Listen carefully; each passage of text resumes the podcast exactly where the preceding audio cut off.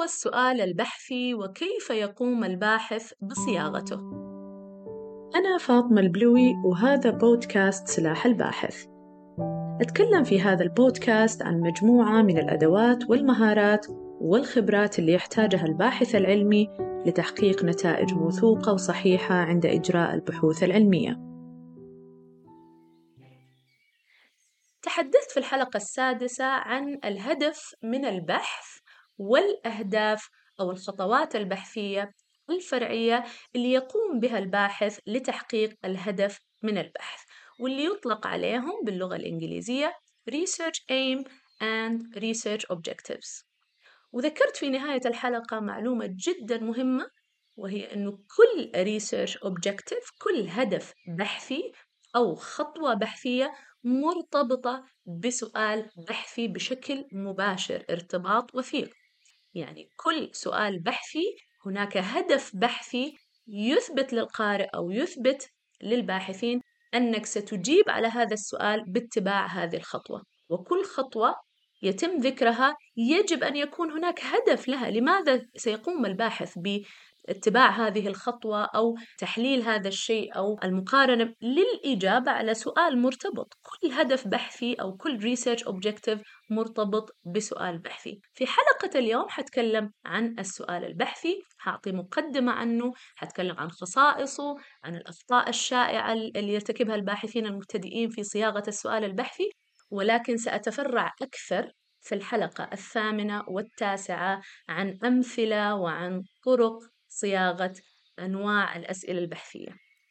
الجدير بالذكر اليوم أني أنا أتحدث معك كمستمع بناء على افتراض قد يكون صحيح وقد يكون خاطئ بأنه المستمع يعلم ما هو الفرق أو عنده على الأقل فكرة مبدئية عن الفرق بين المنهج الكمي والمنهج النوعي فإذا كنت باحث مبتدئ أتمنى أو أرجو منك الرجوع إلى حلقة الفرق بين المنهج الكمي والنوعي وتعلم الفرق بين المنهجيتين والأهداف من كل منهج وأنواع البيانات اللي تستخدم في كل منهج أو أنواع الأدلة اللي تجمع في كل منهج ثم العودة إلى حلقات صياغة السؤال البحثي.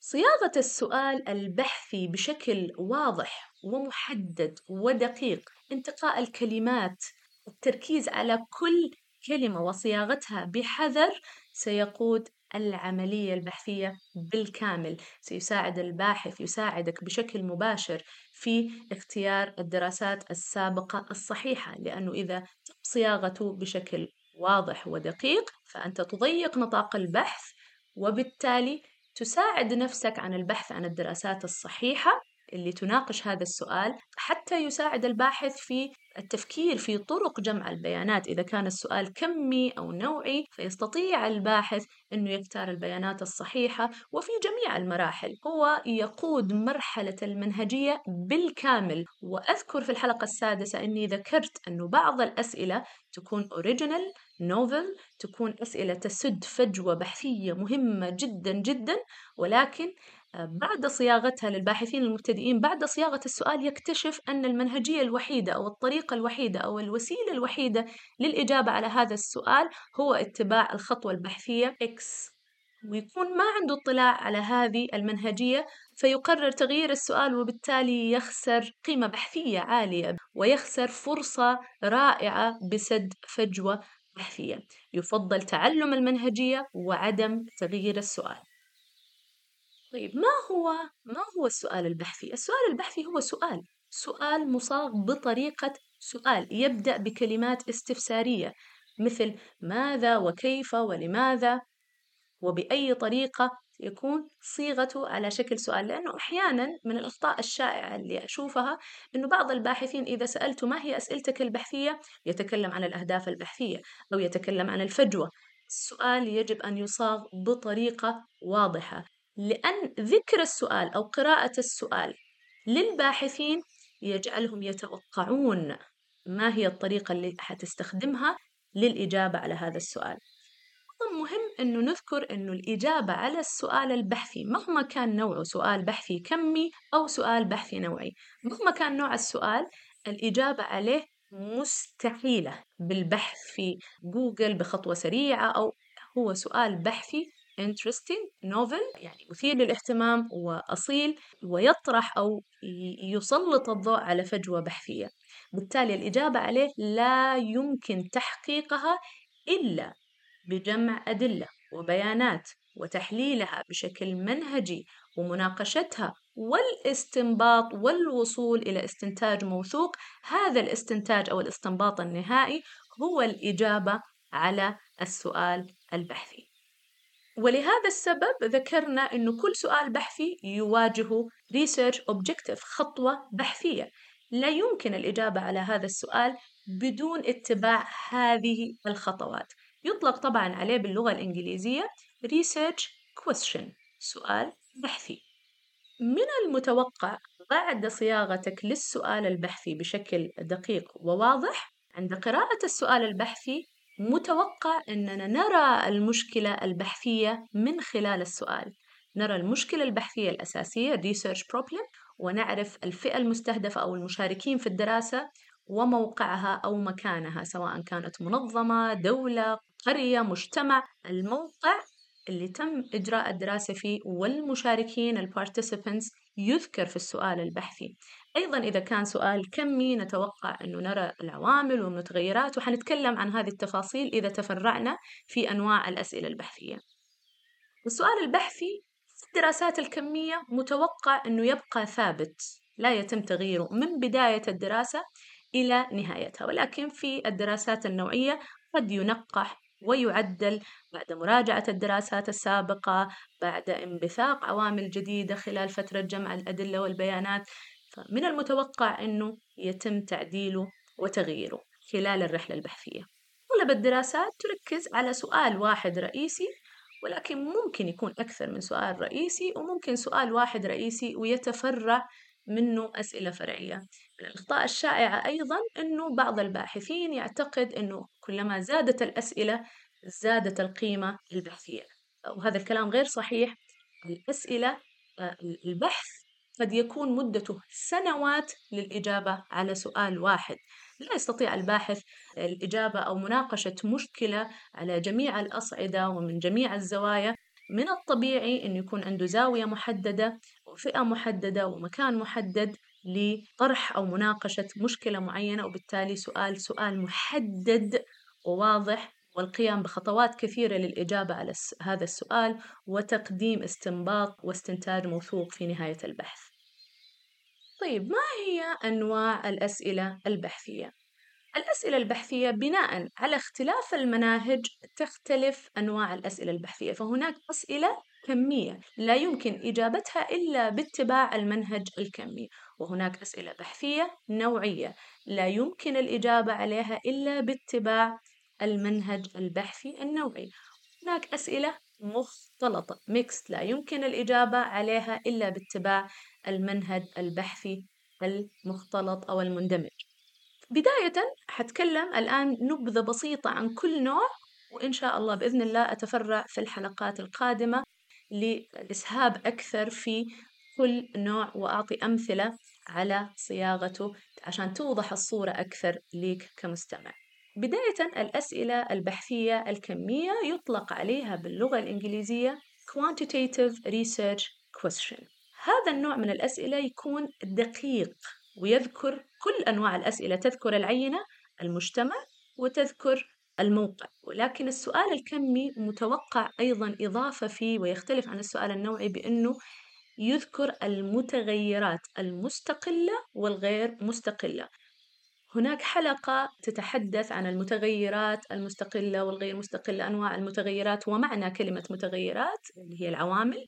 ولكن الآن إحنا نتكلم عن السؤال البحثي الكمي هو سؤال دقيق مصاغ بطريقة واضحة في مصطلحات كمية يذكر فيه العينة أو المجتمع الفئة المستهدفة ويذكر أيضا الموقع السايت ويذكر المتغيرات. وهذا هو الفرق الأكبر بين السؤال الكمي والنوعي. هناك متغيرات عوامل معينة يقوم الباحث بالتركيز عليها. وتظهر نوع المنهجية والأدوات من صياغة السؤال.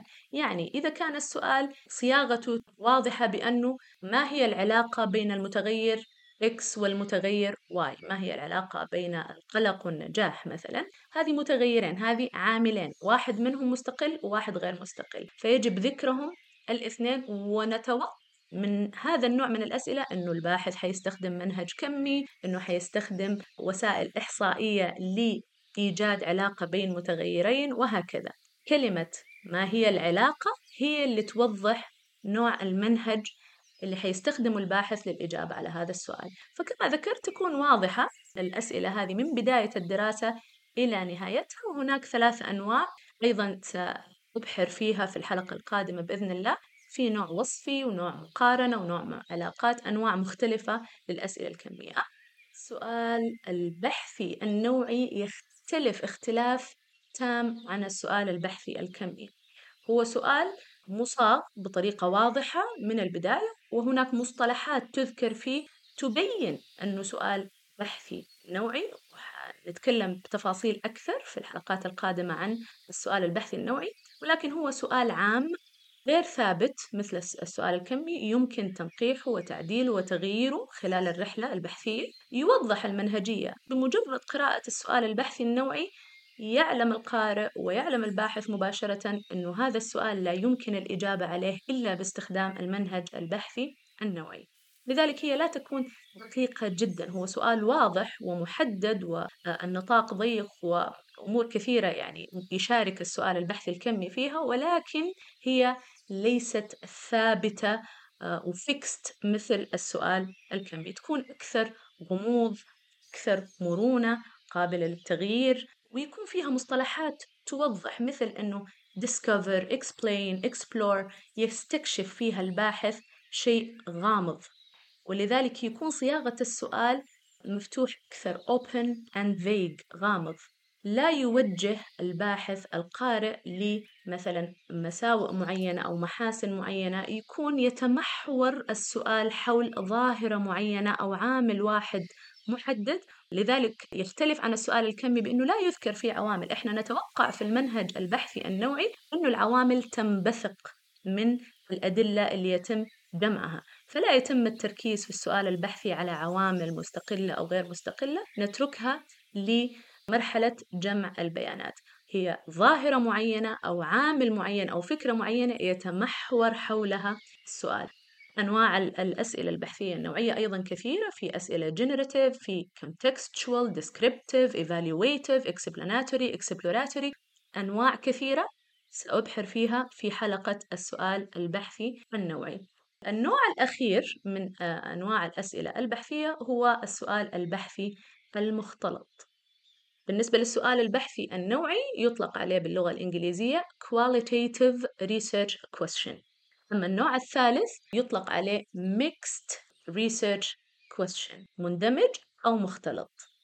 وطبعا إذا علم الباحث خصائص السؤال البحثي الكمي والنوعي ولوحظ أن السؤال أو الأسئلة قد يكون دراسة فيها سؤالين قد يكون سؤال أساسي ويتفرع منه أسئلة كما ذكرت إذا لوحظ أن السؤال لا يمكن الإجابة عليه إلا بخلط المنهجيتين وأيضا إذا تكلمنا عن المنهج البحثي المختلط وأهدافه المتنوعة سيلاحظ الباحث وهو يصيغ السؤال والقارئ أيضا وهو يقرأ السؤال أنه هذا السؤال يجمع بين منهجيتين. قد يكون دراسة فيها سؤال نوعي وسؤال كمي وقد يكون سؤال واحد مختلط ويجمع بين المنهجيتين. لا يمكن الإجابة على هذا السؤال إلا بخلط المنهجيتين وخلط الأدوات المستخدمة في المنهجية الكمية والمنهجية النوعية ال quantitative وال qualitative methods. والهدف الرئيسي في النهاية هو الإجابة على هذا السؤال.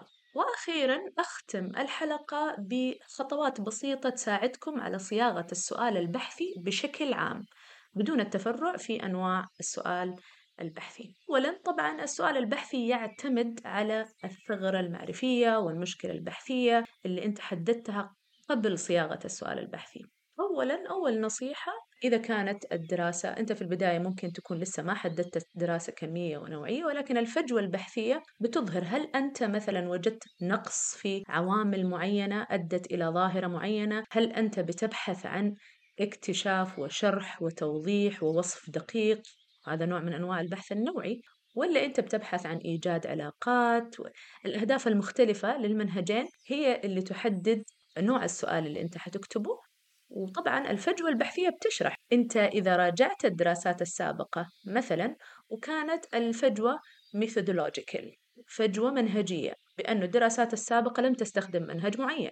فأنت حتستخدم المنهج هذا وحتركز سؤالك أنه يكون على بهذا المنهج. مثلا الدراسات السابقة حددت علاقات وبيانات رقمية ولكن لم تتعمق في الظاهرة بالتفصيل. فأنا سؤالي حيكون سؤال نوعي يبحث عن تفاصيل الظاهرة ويتعمق فيها وهكذا. في البداية بيكون عندك فكرة مبدئية بسبب وجود فجوة بحثية وبسبب وجود مشكلة بحثية بيكون عندك فكرة مبدئية عن نوع الدراسة اللي حتجريها هل هي كمية أو نوعية أو مختلطة؟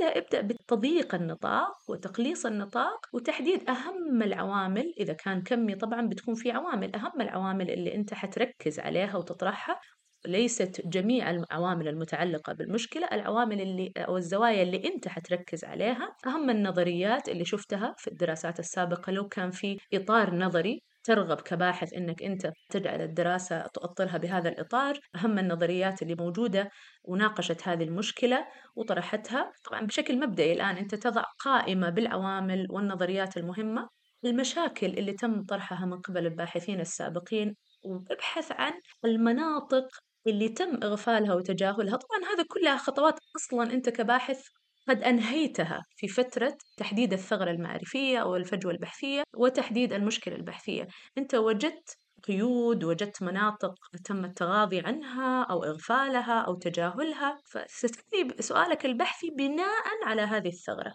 والسؤال عند صياغته طبعا أنا تكلمت أنه في أنواع الأسئلة كل نوع يصاغ بطريقة معينة ولكن في صياغتك للسؤال ضروري جدا تحرص على تضييق نطاق البحث رسم الحدود.